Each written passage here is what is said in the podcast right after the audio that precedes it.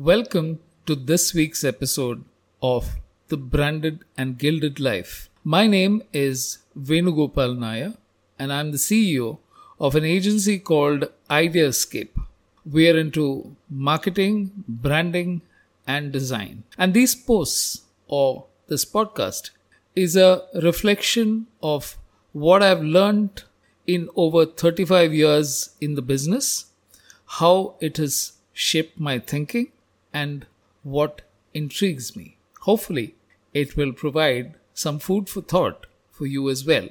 When H.G. Wells wrote the book The Time Machine, he would scarcely have imagined the kind of enthusiasm and the interest with which the world soaked it all up, and it became a genre all by itself. Until then, as James Gleick writes in his book Time Travel, the concept of time was hardly understood. And even today, it's something that we know very well, but when we ask to explain what going back in time means, we can only talk about dates and uh, the past, the present, and the future.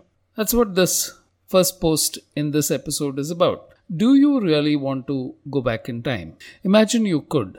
Your smartphone would instantly become a glass brick, assuming it could travel through time. So, unless you had some way to stay connected to the present, there would be no coming back. Even if you went back 20 years, you would not have the smartphone or social media. Now, that's an idea worth thinking about given that we know how polarized the world has become. Go back over 100 years, and you can mostly forget about cars. No telephones either.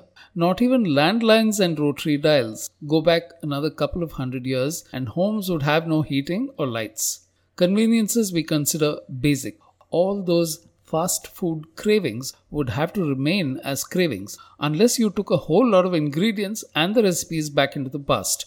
Question is, how would you take back plastic packs and even books to a time when they didn't exist?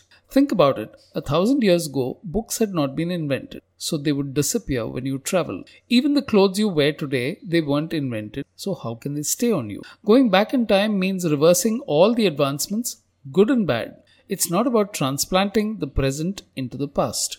Now, would you actually know that you were back in time? In your mind, maybe, but it would be hard to explain how much the world has changed to the people around you. If you could speak the language, that is, apart from explaining that you aren't an alien from another planet. There's this mental picture we have of traveling to the past and moving back to the present as if it was simply a physical journey. You can't go back in time, the tourist, with a real risk that you can cease to exist.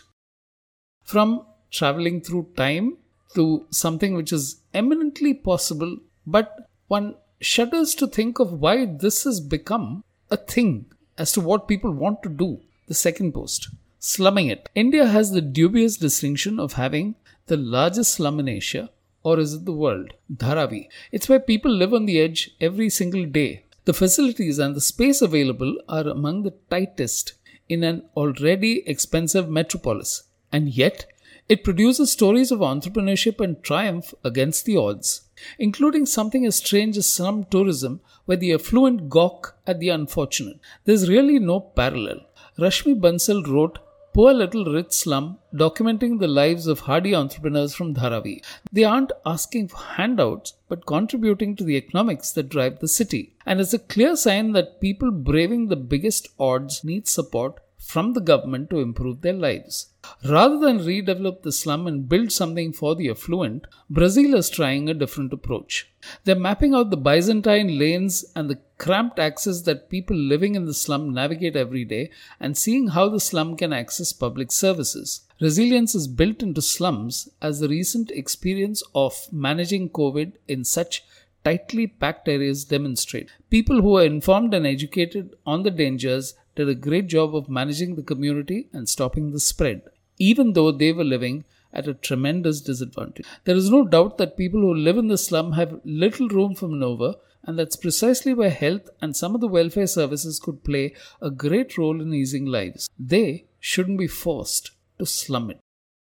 And finally, a contrarian point of view, all of us are worried about our future. We are worried about what we're going to become. We're worried about what we want to achieve. And So maybe you should thank your stars that you have to worry about you. There's an interesting discussion going on in a forum.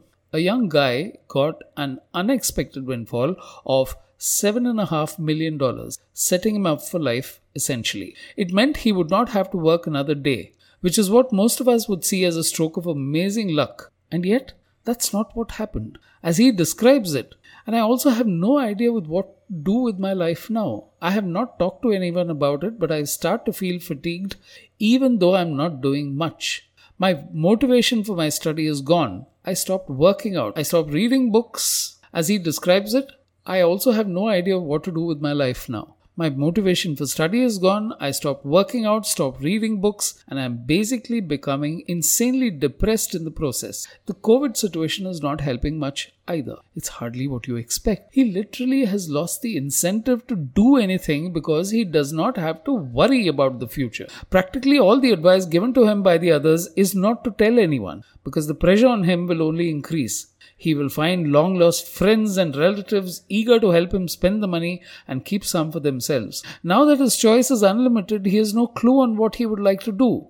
Distorted by having no incentive to put in the effort. We've all been brought up to believe that motivation is internal and nothing saps it like having enough money to laze around for the rest of your life. Though I'm sure all of you are hoping that you'll be in exactly the same state that he is in. Think money will solve all your problems? Be careful what you wish for.